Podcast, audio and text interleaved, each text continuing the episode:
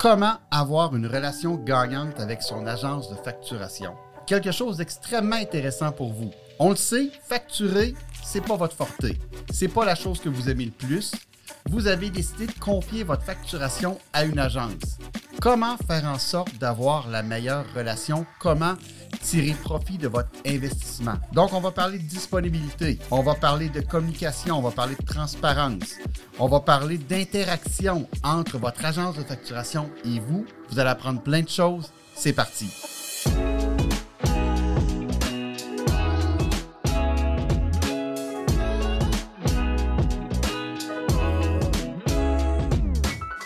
Aujourd'hui, mes deux invités spéciaux, c'est leur première fois au baladoïde de facturation.net. Dominique Sonnet. Dominique qui est directeur de l'expertise et de la facturation médicale ici chez facturation.net. Dominique, bienvenue. Bonjour tout le monde. Ça fait plusieurs années que tu es en facturation médicale. Oui, effectivement. Moi, ça fait 20 ans que je suis dans le domaine. J'ai repris une, entreprise qui existait déjà, les services informatiques FMP. Ça fait maintenant deux ans que je suis avec le grand groupe facturation.net. Euh, très, très content d'être avec l'équipe. Rosalie Dionne. Rosalie, c'est ta première fois toi aussi. C'est une première pour toi. Directrice du bureau de Montréal, coordonnatrice en facturation médicale. Ça fait six ans que je travaille pour facturation.net avec les médecins de famille au Québec c'est ce qui me passionne, c'est ce qui m'allume, c'est d'accompagner nos médecins de famille euh, étroitement. Tu as été conseillère, tu as même fait de la facturation comme agente.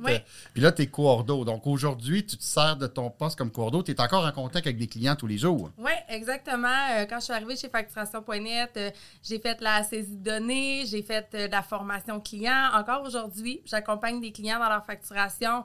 je vais les visiter, je leur donne leur formation, je les accueille avec nous aussi.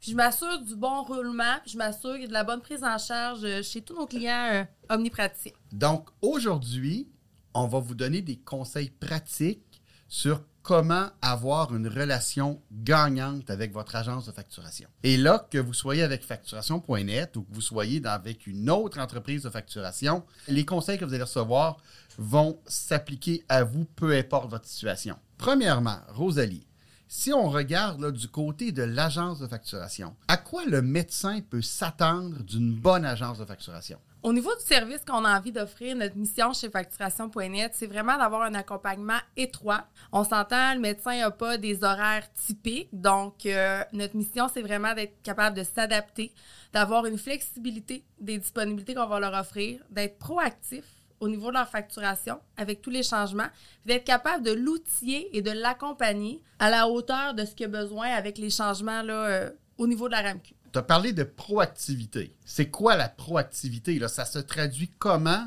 Et surtout, qu'est-ce que tu as besoin d'un client pour être capable d'être proactif, justement? Là? Moi, personnellement, ce qui me permet d'être proactif, c'est d'abord euh, d'être à l'écoute du client en recueillant les informations sur ses secteurs d'activité, les différents les, différents endroits où le médecin va pratiquer, que ce soit à l'hospice, aux soins intensifs, CHSLD, urgences, etc. Donc, on fait l'inventaire de tous les lieux de pratique du médecin. C'est d'abord être transparent pour que le médecin se sente à l'aise de nous dire qu'est-ce qu'il fait, sans réserve, pour que nous, ensuite, on puisse le conseiller sur bien euh, facturer adéquatement selon les ententes et selon ce qui est disponible en fonction de son secteur d'activité. Donc, il faut que ça soit une relation bidirectionnelle. Donc, il faut que le médecin et le, son conseiller ou son agence de facturation, les deux s'échangent des informations sans être teintés et que ça soit réellement transparent et qu'on soit au courant de tout. C'est ce que tu dis, là, Dominique. Puis j'allais même pousser ça peut-être un peu plus loin. C'est important aussi que le médecin, il va sûrement entendre euh, des conversations de corridor, euh, il va y avoir un paquet d'informations qui véhiculent. Alors, c'est important que le médecin puisse se sentir en confiance pour toujours revenir valider ces informations-là avec son conseiller ou avec la personne responsable de l'agence de facturation. Des fois, un médecin peut entendre par ses collègues, par exemple, que Ah, ben moi, j'ai toujours fait ça, puis euh, je suis en droit de faire ça, puis c'est légal, puis euh, j'ai toujours été payé pour ça. Mais est-ce que c'est vraiment le cas? Est-ce que c'est vraiment légitime de le faire? Alors, c'est important que le médecin puisse venir se confier à son agence de facturation Rosalie, lorsqu'on parlait de transparence, ça veut dire quoi? Comment tu mets ça en place? Comment tu bâtis une relation de confiance et de transparence avec ton client? C'est sûr qu'au début, la relation, elle doit se bâtir, ça prend du temps. C'est important que le médecin nous donne les bonnes informations, nous explique les bons contextes de travail. Si je comprends bien, c'est que souvent aussi le nouveau client, le nouveau médecin, ignore certaines données ou ignore certaines ententes ou certaines situations qu'en réalité, avec votre expérience, vous allez être capable de détecter, moindrement qui vous parle, bon, ben, j'ai des patients que je vois dans un contexte de soins à domicile, dans un contexte de X, Y, Z, vous allez être capable de l'informer qu'il y a une entente particulière qui peut s'appliquer à lui, par exemple. Exactement, parce qu'à chaque fois que le médecin change de milieu, euh, il va avoir des particularités. On va devoir refaire au complet l'accompagnement pour pouvoir outiller le médecin en conséquence de sa réalité. Euh, de là, pourquoi il faut rester flexible, qu'il faut rester dans une ouverture aussi, parce que la réalité, c'est que les contextes sont changeants. Bon, parlons d'un sujet très intéressant, mais qui sûrement est très des fois tannant pour nos clients, les fameuses infos manquantes les retours, les demandes d'informations qu'on doit faire vers le client. Dominique, peux-tu expliquer pourquoi qu'on a besoin de faire ça et un peu parler des délais aussi? Qu'est-ce qu'on attend du client? là? Bien, c'est sûr qu'on s'attend euh, d'abord à ce que euh, le médecin nous présente les informations euh, dans leur globalité pour qu'on soit en mesure d'abord de faire le traitement adéquatement, donc, il y, a des, barèmes de base comme un numéro d'assurance maladie, comme la date des services, comme euh, le professionnel référent s'il s'agit d'une consultation ou d'une référence, etc. Il y a plusieurs éléments de base qu'on doit forcément avoir. On ne peut pas non plus falsifier quoi que ce soit. Alors, euh, s'il y a une information qui manque, euh, c'est important, entre autres, par exemple, d'aller dans ses boîtes courriels de spam pour s'assurer que la communication avec son conseiller ne s'en ira pas dans les spams, parce qu'on a toujours aussi des délais à respecter le délai de 90 jours qui s'applique. Alors, si par exemple le médecin nous envoie sa facturation alors qu'il nous reste que 30 jours à la traiter, nous, on peut prendre peut-être une à deux semaines, le temps du process, la traiter. On se rend compte qu'il manque des informations. On va aller vers le médecin, lui poser une question. Spontanément, probablement qu'on va s'adresser par courriel. Et là, si on arrive trop proche du délai, ben, ça se pourrait qu'on soit obligé de le contacter par téléphone sans être trop intrusif, mais quand même, de rester à l'affût, autrement dit, à savoir si son conseiller est en train d'essayer d'entrer en contact avec le médecin pour obtenir des informations additionnelles parce qu'il nous manque des informations pour le traitement. Donc, Rosalie, Dominique, quand vous êtes rendu à téléphoner directement à un médecin, puis on sait qu'on les dérange, on est au courant de ça. Ben oui. Ne pas entre deux patients, en plein milieu d'une garde ou peu importe, on sait que lorsque vous êtes rendu à les appeler, c'est que c'est un sujet de première importance pour eux et que c'est dans leur intérêt de nous répondre le plus rapidement possible. On ne veut pas faire perdre ni votre temps, ni perdre le nôtre. Alors, c'est sûr qu'on va s'assurer d'avoir des communications claires, concises, précises. Quand vos clients vous trouvent fatigants, ben dans les faits, c'est pour leur bien. C'est ce que je comprends, là. Je veux dire, ça vaut la peine parce que quand ils vous répondent, c'est pour faire, comment dire, pour être rémunérés à la juste valeur des services médicaux qu'ils offrent à leurs patients. Il faut être au courant de leur situation personnelle. Hein, lorsque, exemple, euh, on, a un congé de maternité qui se, comment dire, qui se, qu'on prépare un congé de maternité, euh, il, y a des, il, y va y avoir des démarches à faire avec la RAMQ. Donc, tous les événements de vie, c'est quand même des choses que vous devez être mis au courant si on veut offrir un bon service à, à vos clients. Oui, 100 d'accord. Puis dans les événements de vie, on va inclure, pas pour être plate, mais les séparations, euh, etc. Parce que euh, souvent, les médecins vont autoriser, par exemple, euh, que ce soit leur conjoint, des fois qu'ils les assistent dans certaines tâches de leur pratique. Alors, s'il fallait, par exemple, qu'on ne partage plus certaines informations, ne serait-ce qu'au niveau fiscal, les documents fiscaux annuels ou euh, pour des questions de taxes, etc. Alors, euh, pour éviter qu'on envoie des correspondances aux mauvais destinataires. Alors, ces petits détails-là sont importants de les communiquer avec son agence de facturation ou son conseiller, euh, évidemment. Qu'est-ce qu'on veut dire présentement? C'est qu'on n'est pas là pour être un peu les commères du village ou pour être au courant d'à peu près tout ce qui touche votre vie privée. Mais il y a des fois des situations qui vont être importantes que votre agence de facturation connaisse. Comme par exemple, on est en processus de séparation. Ça fait en sorte qu'auparavant, c'était votre conjoint qui transférait votre facturation. C'était à lui qu'on posait les questions pour euh, tout ce qui touchait votre facturation. Maintenant, vous êtes en séparation, il ne s'occupe plus de rien. C'est important qu'on soit mis au courant. C'est important si, par exemple, vous êtes enceinte, vous avez commencé à réduire votre pratique.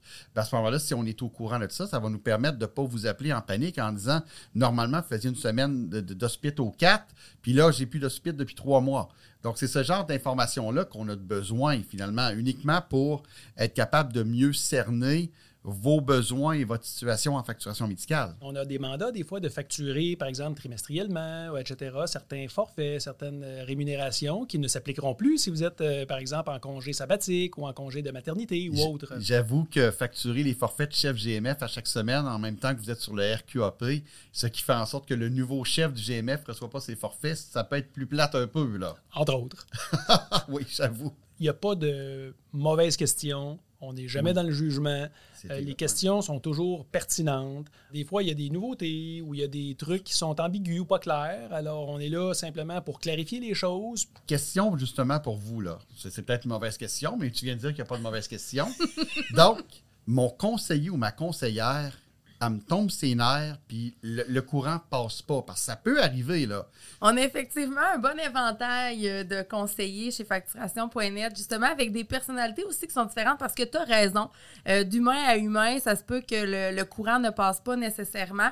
C'est sûr que dans ces moments-là, euh, nous, on va mettre d'avant-plan d'être bien avec son conseiller en facturation parce qu'on passe beaucoup de temps avec cette personne-là. On y parle plus souvent que notre avocat, puis on y parle pas mal plus souvent que notre comptable. C'est à chaque semaine, puis des fois même dans le day-to-day. Donc, euh, à ce moment-là, ben, c'est simplement de l'exposer, d'être transparent, que peut-être que la relation euh, n'est pas l'idéal. On a toujours le moyen d'aller, moi en tant que coordonnatrice, c'est de l'accompagnement que je vais faire par rapport à mes clients pour m'assurer qu'ils sont en confiance, pour m'assurer qu'ils sont bien dans la relation. Ça pourrait être un peu gênant de s'adresser ce sujet-là directement avec son conseiller. Donc, il y a toujours probablement un département d'expérience client au sein de l'organisation, quelle que soit la firme de facturation. Alors, déjà, de passer par l'expérience client, pour soumettre notre malaise, puis peut-être demander un audit avec euh, le supérieur immédiat ou quelqu'un d'autre qui va prendre en charge la requête, puis qui va peut-être vous mettre en relation avec une nouvelle personne qui va prendre en charge votre dossier. Là, on a parlé un peu de relations, de confiance, on a parlé de transparence, on a parlé beaucoup d'obligations du médecin. De l'autre côté, le médecin, lui, s'attend quoi de nous autres? Oui, d'être transparent, mais il y a une question de compétence, il y a une question de formation est-ce que le médecin est en droit de s'attendre qu'on soit un expert, qu'on soit, qu'on connaisse spécifiquement ce qu'il va faire? Là? Définitivement, au niveau de l'expertise, euh, on a une crédibilité à gagner aussi, puis c'est normal avec le domaine dans lequel on baigne. Le médecin s'attend à quoi? Il s'attend à une réponse rapide aussi de son conseiller. Il s'attend probablement, euh, en toute transparence, que s'il n'y a pas nécessairement l'expertise nécessaire en lien avec sa pratique, que son conseiller aille le chercher au sein de l'équipe dans laquelle il travaille, d'être capable de l'orienter vers les bonnes pratiques de facturation. Donc, il s'attend, on parlait beaucoup tantôt de transparence, on s'attend à une transparence, une humilité aussi par rapport euh, au domaine dans lequel on est, avec les changements de la RAMQ, avec les changements de milieu. Définitivement, les conseillers n'ont pas nécessairement l'expertise dans toutes les particularités de facturation médicale, même si à l'externe, on a l'impression qu'on a un seul et unique conseiller chez facturation.net qui s'occupe de notre facturation médicale on est une équipe, on travaille conjointement ensemble justement pour développer notre expertise, pour rester on point sur toutes les nouveautés également. On va utiliser les forces de tout le monde. Il y a des médecins qui vont travailler plus à l'urgence, on va avoir des conseillers qui ont vraiment des fortes compétences dans le domaine de l'urgence. Il y a des médecins qui vont travailler dans le Grand Nord. Il ne devrait pas être malaisé de dire à son conseiller, est-ce que tu peux aller sonder l'équipe voir qu'est-ce que tes collègues en pensent. Parce que c'est comme ça, je pense qu'on va devenir plus fort et qu'on va faire grandir notre expertise. C'est le même contexte qu'en médecine, quand le médecin va chercher un consultant, va chercher l'opinion de ses collègues pour certaines. Donc, c'est la même chose. Donc, il ne faut pas être gêné. Exactement. Parfait. La facturation, c'est beaucoup de l'interprétation. Puis, quand on ose challenger les notions de facturation, même si on a toujours facturé ainsi, ça se peut que l'entente allait changer, puis ça se peut qu'on ne l'appliquait pas dans le bon contexte tu as tellement raison. La facturation, c'est pas simple, c'est compliqué. Les interprétations vont changer au fil du temps en raison de précision de la RAMQ, précision des fédérations, précision, exemple, de l'IPAM, dans, si on regarde pour les médecins spécialistes. Donc, c'est important de ne pas penser qu'une réponse que vous avez eue, exemple, en 2010, va être encore valide en 2023? La réponse est tout change. Il ne faut pas hésiter à challenger, à vérifier si vous utilisez la bonne manière de facturer pour éviter des vérifications, des enquêtes, bref, bien des tracas et surtout bien des situations où que vous pourriez avoir à rembourser des honoraires. Les médecins qui se sont retirés pour une, une période indéterminée euh, suite à un congé de maternité ou autre, important de reprendre contact avec son conseiller, lui aviser qu'il revient, peut-être même qu'il y a un changement de pratique à envisager, etc. Un rafraîchissement de toutes les notions de facturation pour être certain que les notions qu'il y avait du passé sont toujours d'actualité quand il reprend sa pratique. Alors, euh, c'est tout à fait pertinent. Je pense qu'avec qu'est-ce qu'on a fait aujourd'hui, ça donne beaucoup de trucs, ça donne beaucoup un peu, ça donne des bons guidelines à nos clients sur, premièrement, comment choisir une bonne agence. Deuxième des choses, un coup que vous avez choisi votre agence, encore une fois, peu importe c'est laquelle, s'assurer que vous en tirez réellement profit et que vous allez chercher le maximum des services que vous allez payer pour le futur. J'aimerais qu'on fasse du pouce un peu sur le début de pratique. Quand un médecin sort de l'école et qu'il commence à facturer, l'importance d'avoir une bonne agence de facturation et un conseiller, c'est que souvent le médecin va être craintif. Il sort de l'école, ça fait plusieurs années qu'il est endetté, il veut faire sa pratique qui est d'être médecin, mais il y a, comme tout le monde, une maison à payer, des dettes à payer. Donc, souvent, la facturation médicale peut être très anxiogène en début de pratique. Les médecins veulent s'assurer que la rémunération est optimisée, s'assurer que ce qu'on va leur donner comme information au niveau de l'expertise est bonne et juste et qu'ils vont avoir leur pleine rémunération. On va lui octroyer le temps nécessaire pour le former s'il a besoin d'une heure, deux heures, trois heures pour s'assurer et être réconforté, être rassuré que sa facturation est optimisée, on va le faire. Je pense que c'est bien. En début de pratique, les jeunes médecins ont besoin de ça. Un logiciel de facturation, c'est bien beau. Peu importe la validité, ça remplace jamais l'encadrement d'un conseiller ou d'une conseillère. Pas de jugement, pas de mauvaises questions. Et de cette manière-là, on va bâtir une relation de confiance qui va être bénéfique pour le client, pour le médecin, pour toute sa carrière au complet. Vraiment. Parce que comme un arbre, quand il est planté droit dès le début, il va finir très grand, très fort. N'oubliez pas, lorsque vous posez une question, ça nous permet de grandir, ça nous permet de mieux vous servir, ça nous permet de mieux vous connaître. Et de cette manière-là, ça va nous permettre de s'assurer que vous allez maximiser vos revenus de manière éthique et légale. Et de cette manière-là, vous allez avoir une relation gagnante avec votre agence de facturation. Rosalie, Dominique, merci beaucoup d'avoir été présent avec nous. Honnêtement, c'était une joie, c'était un plaisir de vous avoir. J'espère que vous allez revenir. Merci. À bientôt.